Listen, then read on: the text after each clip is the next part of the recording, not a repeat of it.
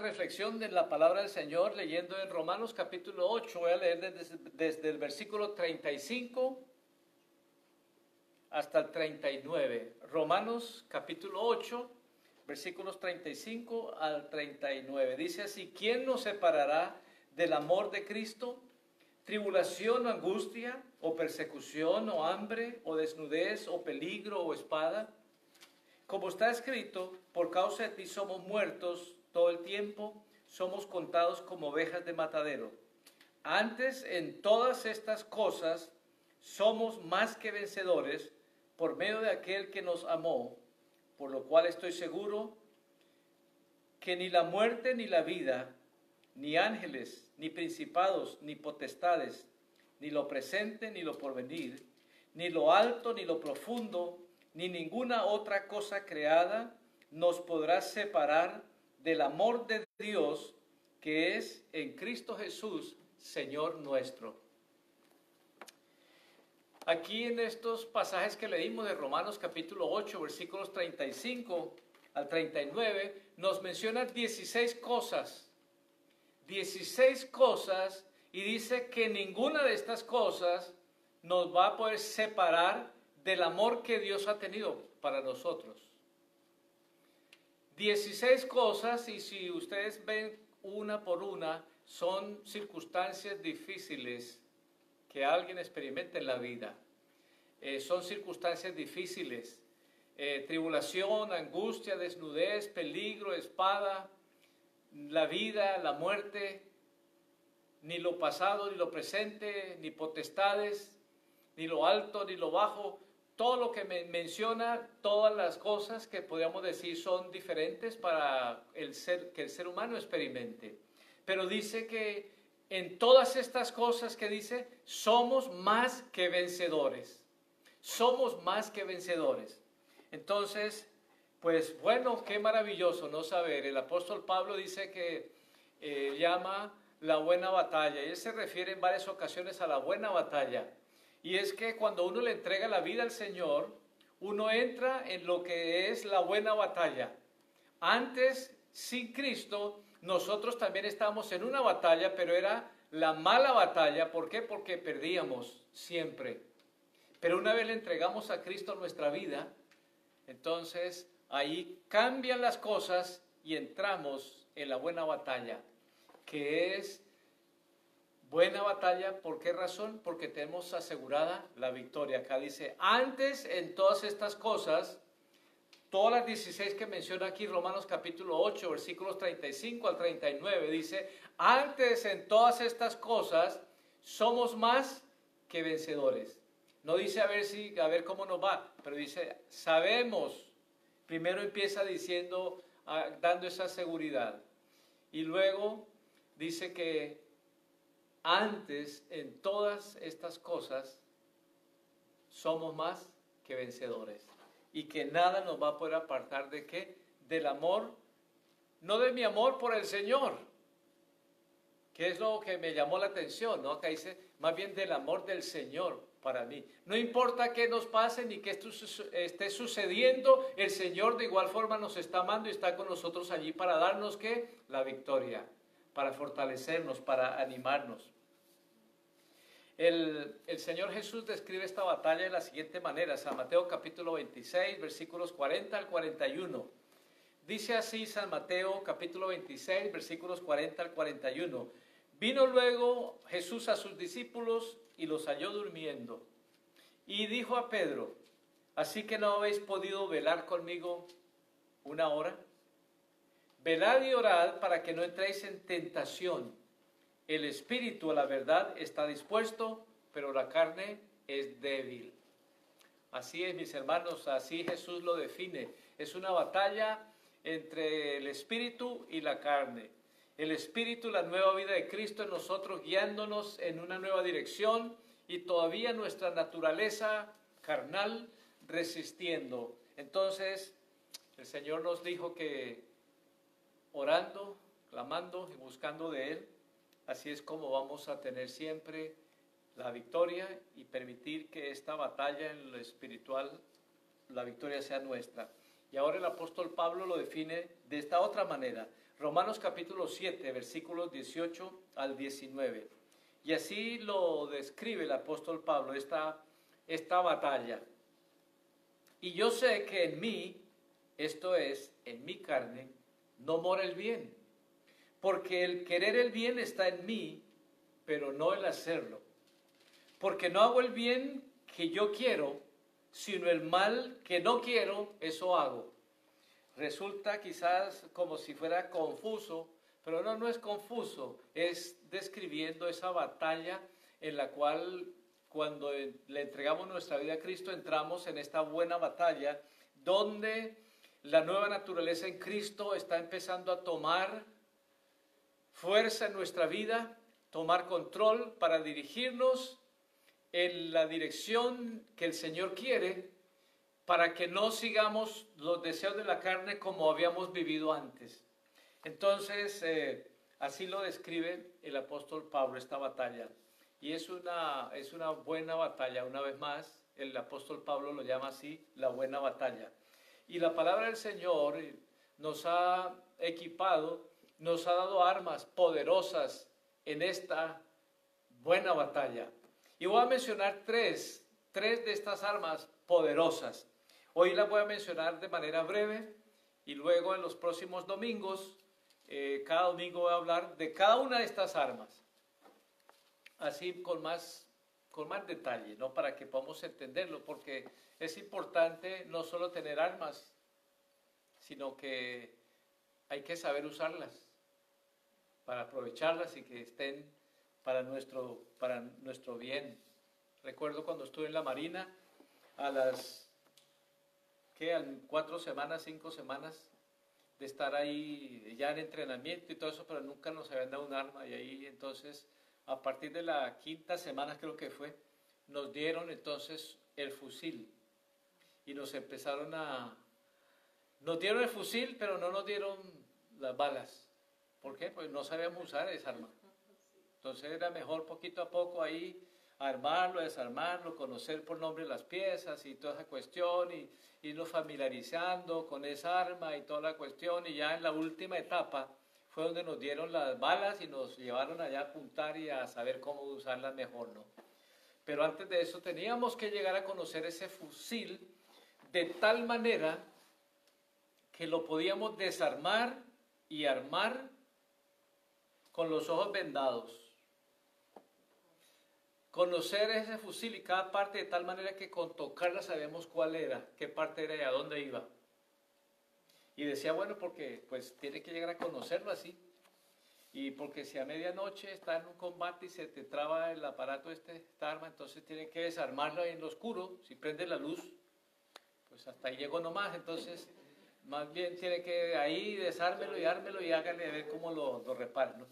Bueno, eso es lo natural, ¿no? Pero también lo espiritual, ¿no? Las armas que el Señor nos dio tenemos que saber cómo, tenemos que conocerlas y saber usarlas. Entonces, bueno, la primera arma es el nombre de Jesús. Es un arma poderosísima. Es el nombre de Jesús, el primer arma. La segunda arma que quiero compartirles también es la palabra de Dios, que es poderosa. Y la tercera arma que es poderosa es la oración.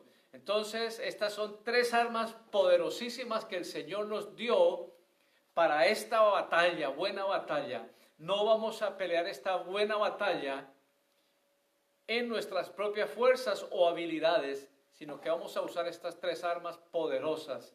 El nombre de Jesús es el primero. Filipenses capítulo 2, versículos 9 y 10.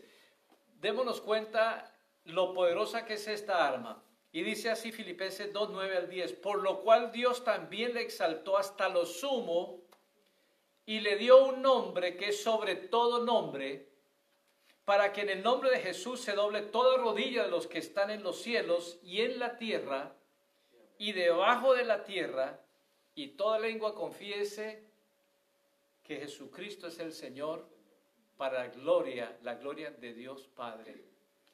Jesús es el nombre que está por encima de todo otro nombre.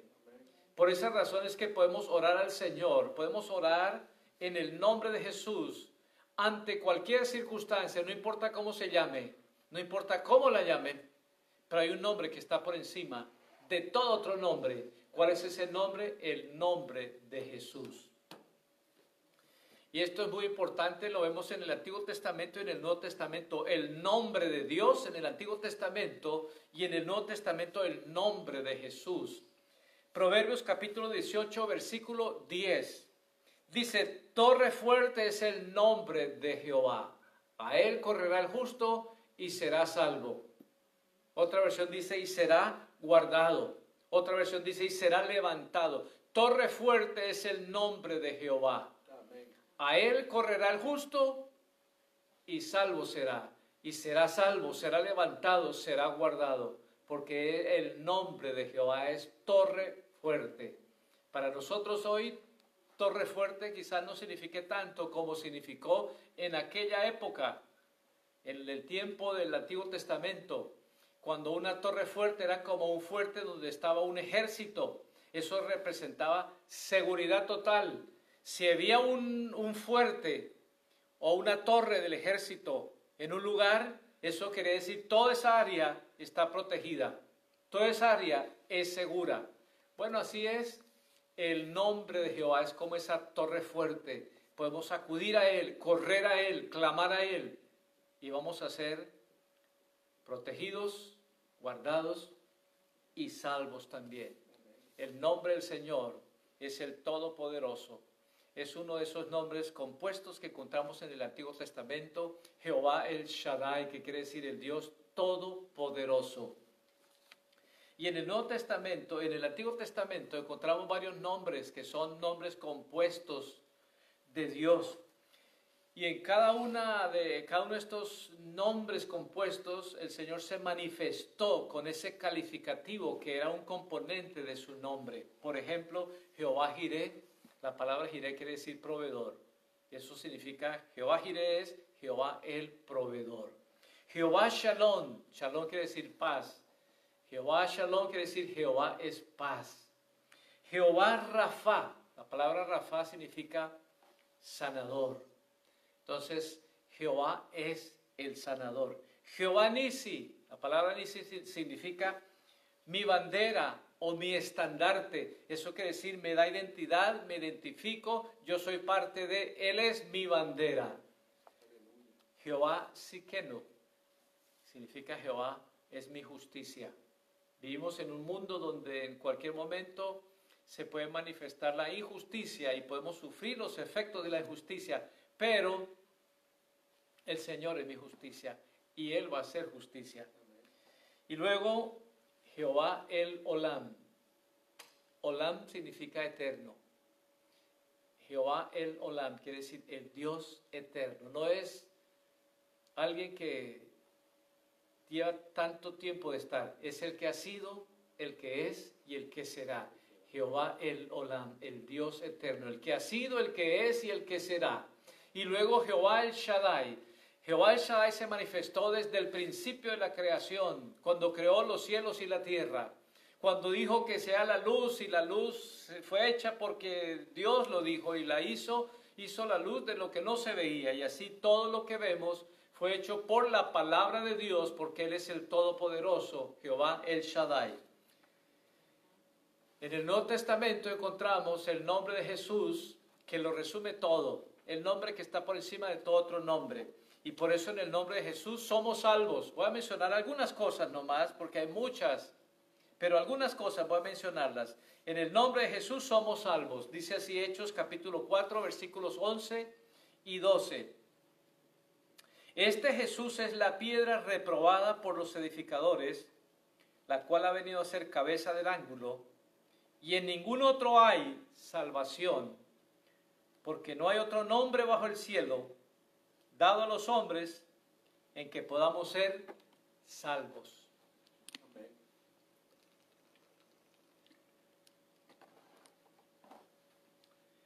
Romanos capítulo 10, versículo 13. Porque todo aquel que invoque el nombre del Señor será salvo. Invocar el nombre del Señor significa que abrimos nuestra vida a Él decimos, Él es mi Señor, Él es mi Dios, Él es mi Rey, Él es todo. Entonces, empezamos a invocar el nombre del Señor porque le reconocemos como nuestro Señor, como nuestro Salvador. En el nombre de Jesús somos perdonados. Hechos capítulo 10, versículo 43. De este dan testimonio todos los profetas, que todos los que en él creyeren recibirán perdón de pecados en su nombre. Todos los que en él creyeren recibirán perdón de pecados en su nombre. ¿En el nombre de quién? En el nombre de Jesús. En el nombre de Jesús somos sanados. Hechos capítulo 3, versículo 16. Y por la fe en su nombre, a este que vosotros veis y conocéis, le ha confirmado su nombre y la fe que es por él ha dado a este completa sanidad en presencia de todos ustedes. En el nombre de Jesús tenemos autoridad sobre el enemigo. Lucas 9:49. Entonces respondió Juan y dijo, Maestro, hemos visto a uno que echaba fuera demonios en tu nombre. Y le dijimos que no lo hiciera porque no está con nosotros. La respuesta del Señor fue, déjelo. Si no está contra nosotros, está con nosotros. Y en el nombre del Señor dice, otros que no eran del grupo ahí cercano a Jesús. San Marcos 16, 17 dice, y estas señales seguirán a los que creen. En mi nombre echarán fuera demonios. En mi nombre sobre los enfermos pondrán las manos y sanarán. A los que creen le van a seguir estas señales. Si alguien dice, no, que eso era para antes, no creo, pues no le va a seguir nada esa señal, pues está bien.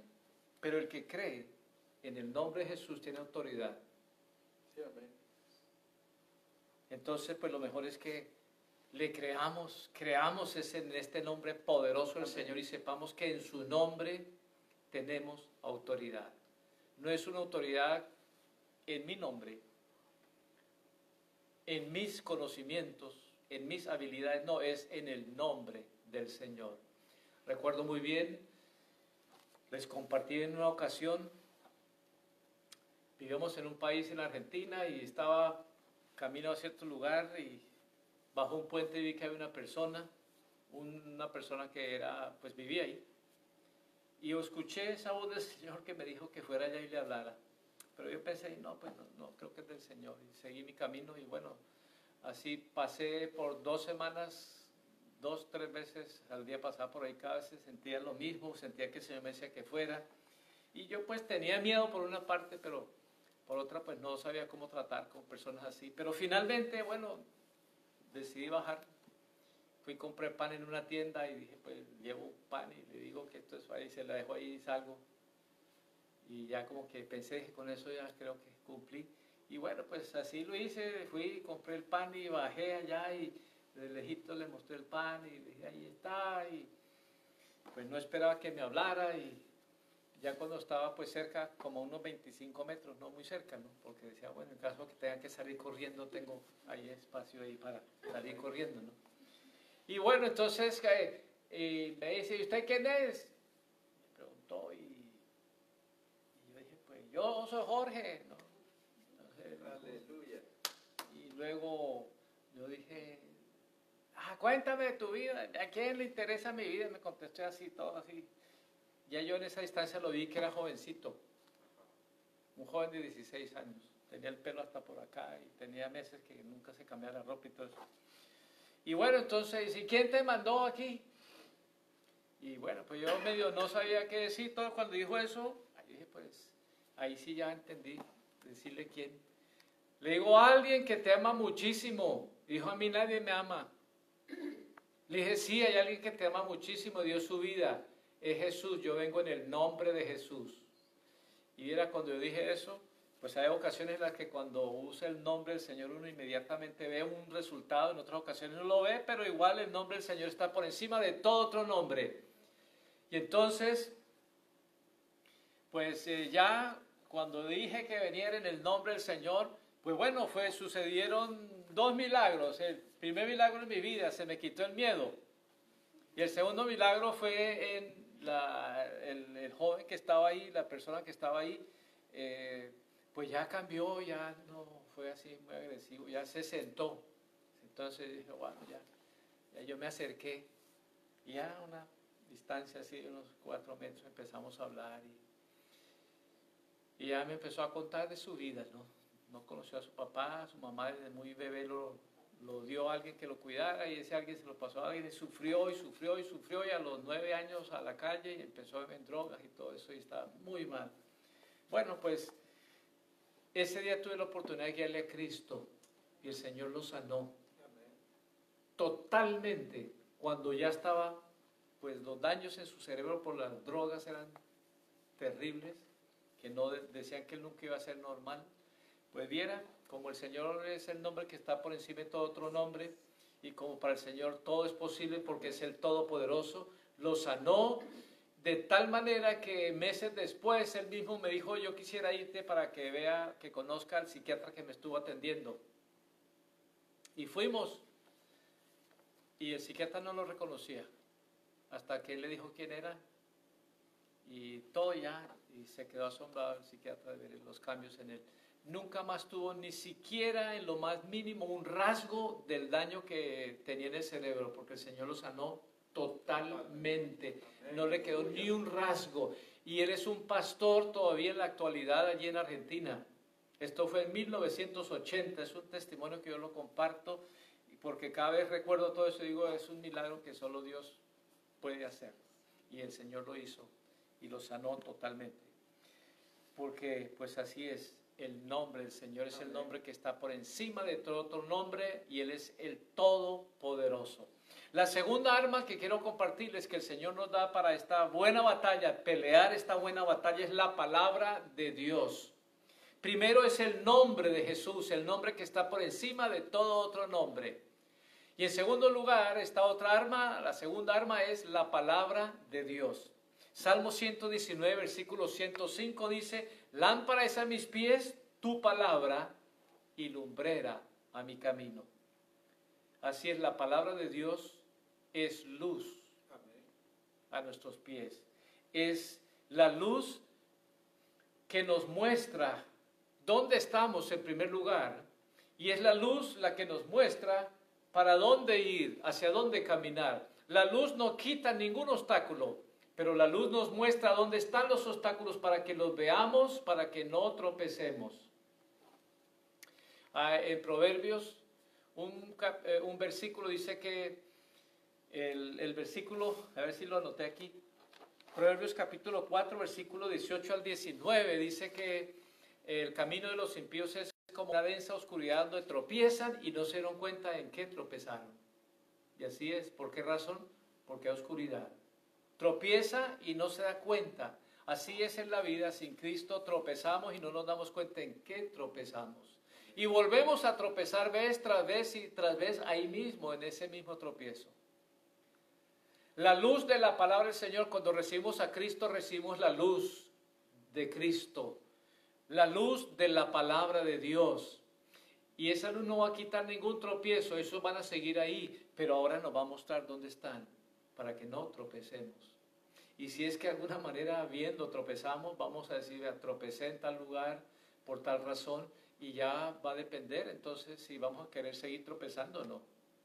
Porque ya la luz nos va a permitir ver por dónde ir, por dónde caminar.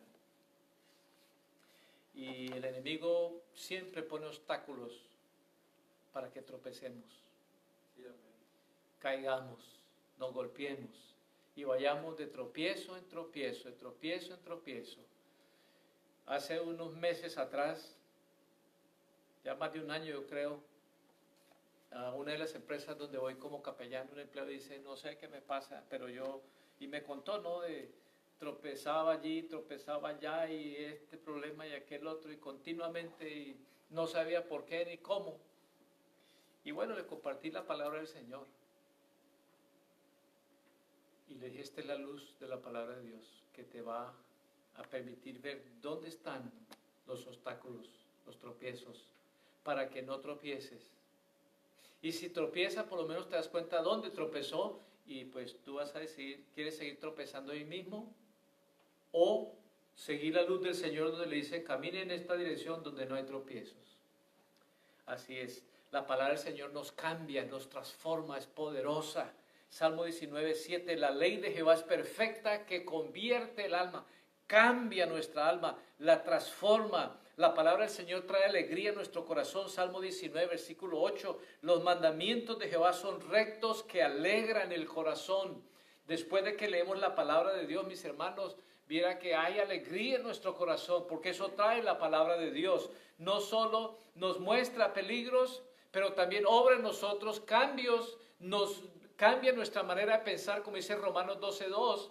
Somos renovados por ver la transformación que la palabra de Dios hace en nuestra vida.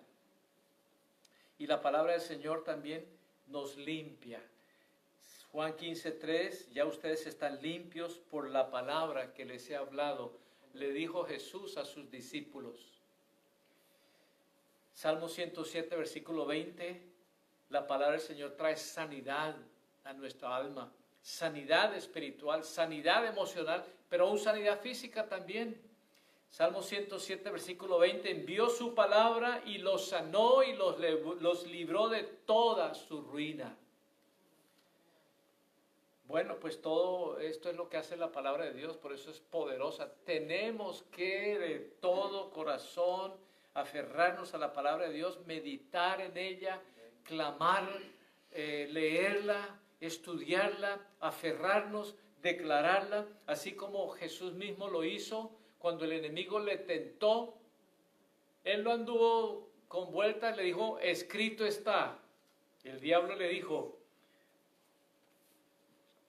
convierte si eres hijo de Dios, pues haga que estos panes se conviertan, estas piedras se conviertan en pan. Si eres hijo de Dios, haz que estas piedras se conviertan en pan. Y el Señor le dijo, escrito está, no solo de pan vivirá el hombre, sino de toda palabra que sale de la boca de Jehová. Así estaba escrito, ahí estaba escrita la palabra del Señor, le respondió con la palabra del Señor, no anduvo con vueltas. Y dice que le llevó después a un lugar alto y le dijo, pues si eres hijo de Dios, tírese porque escrito está, el enemigo es bien astuto. Dos veces el Señor le había respondido con la palabra, escrito está. Le dijo, mire, todos estos reinos del mundo, si postrado me adoras, te los voy a dar. Y el Señor le dijo, escrito está, el Señor tu Dios adorarás y solo a Él servirás.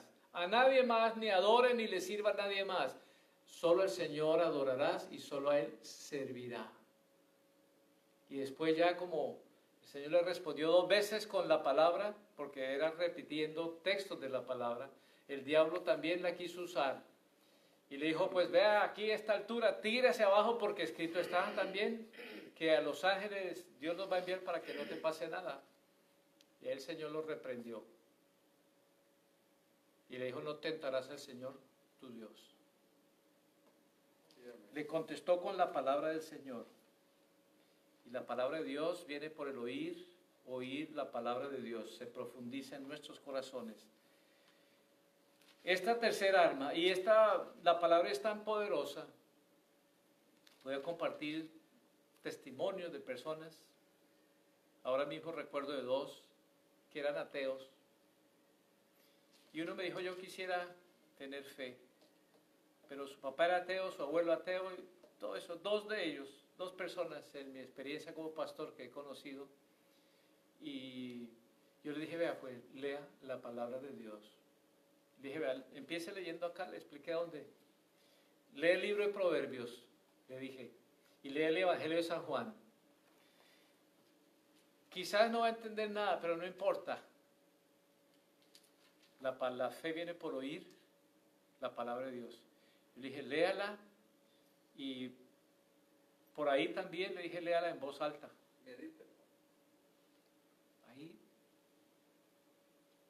Y, la palabra de Dios va a hacer lo que necesita. Y así fue, los dos se convirtieron a Cristo. Y están sirviendo a Dios hace ya muchos años. Uno era médico, entregó su vida a Cristo. De vez en cuando me comunico con él por teléfono y firme sirviendo a Dios ahí donde está en la iglesia. Dejó de ser ateo. Empezó a creer. ¿Por qué razón? Porque la fe viene por oír, oír la palabra de Dios. Así, léala entonces. No importa si no entiende nada. ¿Por qué razón? Porque la palabra en primer lugar no fue hecha para mi intelecto, sino para mi espíritu. Y entonces tu espíritu va a ser edificado. Después va a empezar a entender muchas cosas. Pero hay que leer la palabra de Dios. Apocalipsis capítulo 1, versículo 3 dice, felices los que leen.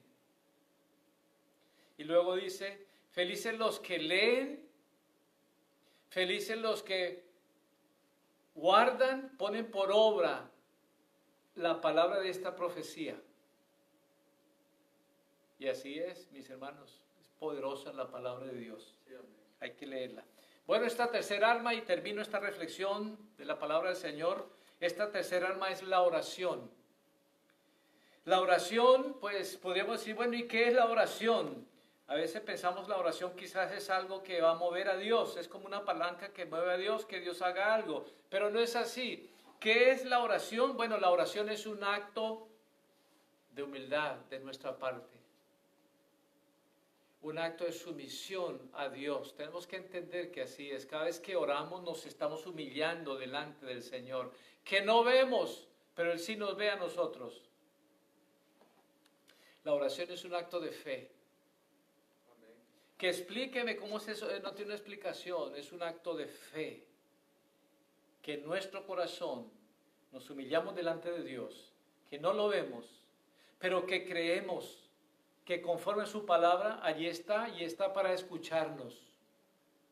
Eso es lo que dice Hebreos 11. Pero que dice que cuando nos acerquemos al Señor, creamos que Él existe y creamos que Él es galardonador de los que le buscan. Entonces un acto de fe, es, orar es un acto sobrenatural, no es algo natural, es un una acción sobrenatural de nuestra parte. Eso es lo que es la oración. La oración es hablar con Dios. ¿Y qué es lo que hace la oración? Pues veamos entonces qué es lo que hace la oración. En primer lugar, la oración obra en mi vida, me cambia a mí. No es como que la oración primero mueve a Dios a hacer cosas, no, primero la oración obra en mí, me cambia, me transforma, la oración, cada vez que yo oro, es de manera consciente reconocer lo que Dios puede hacer. Que estoy enfrentando una circunstancia que en lo natural, pues no importa qué haga, yo no la voy a poder cambiar, pero Dios sí.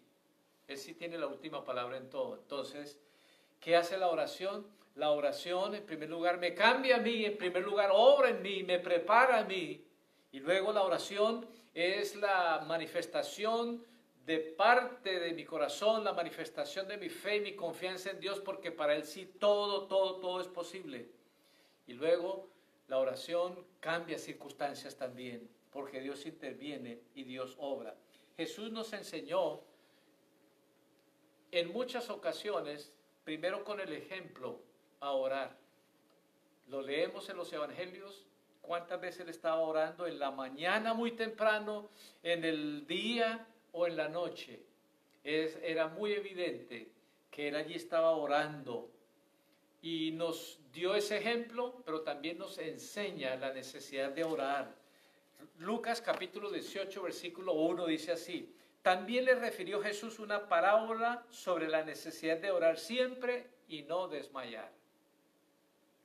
Jesús nos enseña que la oración es una necesidad.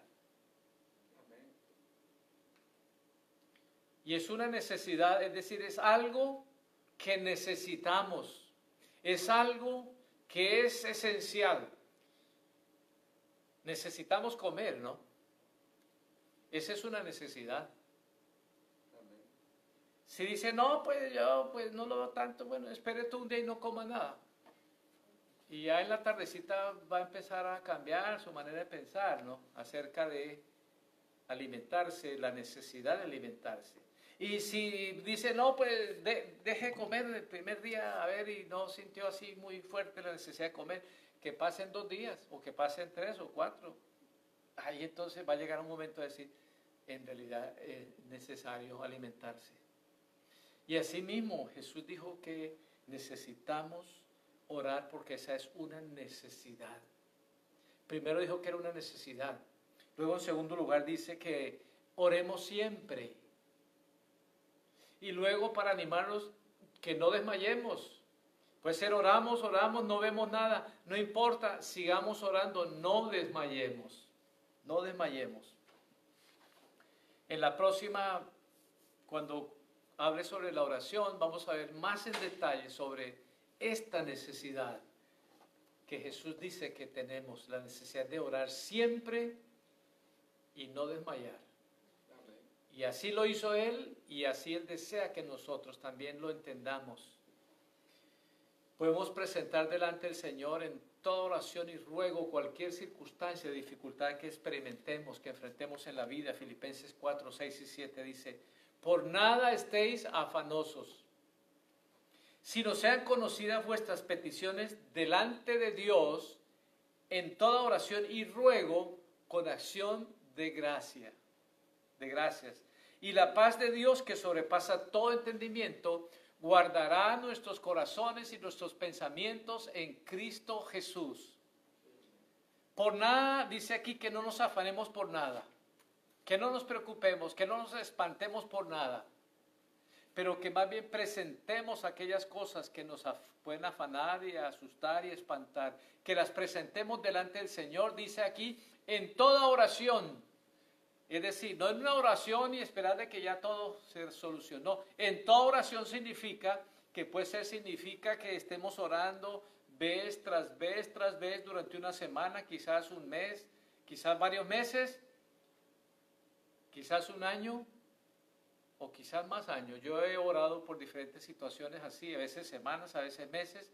Ahora hay unas peticiones que delante del Señor las tengo en oración, ya llevo varios años y sé que llegará un momento en que veremos en el tiempo de Dios la respuesta a esas peticiones, el cumplimiento a esas peticiones. Y luego dice, en toda oración y ruego suplicando, rogando, no demandando, no exigiendo, suplicando y rogando al Señor. Y luego dice, y con acción de gracias. Esta última parte es lo que deja la puerta abierta para que sigamos orando. Presentamos al Señor lo que nos esté cargando, afectando o espantando en oración y le rogamos, le suplicamos y de ahí le damos gracias por esa situación. Y entonces eso es lo que nos mantiene la puerta abierta para que sigamos orando cuantas veces sea necesario, dándole gracias al Señor por esa circunstancia, dándole gracias al Señor en esa circunstancia. Porque es lo que dice la palabra del Señor, que demos gracias por todo y que demos gracias en todo. Podemos unir la fe que Dios nos dio junto con otros hermanos y juntos clamar. O juntos como familia y clamar al Señor. Así lo podemos hacer. Dice San Mateo 18, 19. Otra vez les digo, aquí está hablando Jesús, San Mateo 18, 19, que si dos de vosotros se pusieren de acuerdo en la tierra acerca de cualquier cosa que pidieren, les será hecho por mi Padre que está en los cielos. Otra vez les digo que si dos de ustedes se ponen de acuerdo en la tierra acerca de cualquier cosa que pidieren, les será hecho por mi Padre que está en los cielos. Entonces, lo mejor es aún, acá dice dos, como matrimonio, o más, incluyendo los hijos, o como familia, en una situación, juntos orar y clamar al Señor, presentar al Señor esas, esa circunstancia. Y Dios va a orar, va a intervenir porque Él lo prometió. Él Dios dijo, lo prometió y lo ha cumplido y lo cumplirá siempre. Salmo, eh, Santiago capítulo 5, versículo 3, termino esta reflexión, voy a leer unos versículos. Dice Santiago capítulo 5, versículo 13, ¿está alguno entre vosotros afligido? haga oración. ¿Está alguno deprimido? Es la palabra más común quizás que se hoy en día, o estresado, haga oración. ¿Por qué? Porque muchas veces nuestras hacemos las cosas en nuestra propia habilidad, en nuestro propio esfuerzo. Y nuestras habilidades y nuestros esfuerzos, hay circunstancias en las que rápido la desgastan. Entonces viene a causa afligido, lo afecta. Usando los términos que usan hoy en día, pues deprimido, deprimen. Cuando vemos que las cosas no cambian y no salen como quisiéramos, pues fácilmente se va a deprimir uno por eso. Pero bueno, es el momento, aquí la palabra del Señor nos dice qué tenemos que hacer. ¿Qué hay que hacer? Orar al Señor. Como digo, lo más posible es que y lo más normal es que muchas de las cosas las hacemos en nuestra propia fuerza, en nuestra propia habilidad, en nuestros propios recursos, eh, o naturales, o humanos, o emocionales, o como sea. Y esos fácilmente se van a desgastar. Pero, pues bueno, aquí está la instrucción de la palabra del Señor. Es tiempo de detenernos, de meditar, de pensar y clamar al Señor, que de Él viene la fortaleza, y orar con fe creyendo. Santiago 1.6, pero pida con fe, no dudando nada, porque el que duda es semejante a la onda del mar que es arrastrada por el viento y echada de una parte a otra. Por tanto os digo, Marcos 11.24, que todo lo que pidieres orando, creed que lo recibiréis y os vendrá. Entonces, estas tres armas poderosas que el Señor nos dio para esta buena batalla, la buena batalla es porque tenemos asegurar la victoria y tenemos estas armas. La primera es el nombre de Jesús, el nombre que está por encima de todo otro nombre. La segunda batalla es la palabra de Dios, que la podemos usar, la palabra de Dios. Y la tercera batalla es la oración. Tres armas poderosas y maravillosas que el Señor nos ha dado para que nosotros peleemos la buena batalla y de entrada con la seguridad de que antes en todas estas cosas somos más que vencedores. Por eso es que el apóstol Pablo llama la buena batalla. ¿Por qué? Porque tenemos asegurada la victoria. Oremos, mis hermanos. Señor Dios Todopoderoso, te damos gracias porque tú, Señor, nos has dado estas armas poderosas para esta buena batalla en la cual hemos entrado, Señor, al entregarle nuestra vida a Cristo, a ti, Señor, al Todopoderoso, al rendirnos a ti, Señor. Hemos entrado en la buena batalla y tu palabra nos asegura la victoria. Gracias, Señor, por estas armas. Ayúdanos, Señor, a conocerlas muy bien y a usarlas también Gracias Señor porque tu nombre está por encima de todo otro nombre. Gracias Señor porque tu palabra es poderosa, es viva y eficaz y más cortante que toda espada de dos filos. Y gracias Señor también por la oración, que es un arma poderosa que podemos usar Señor en cualquier momento, cualquier día, ante cualquier circunstancia.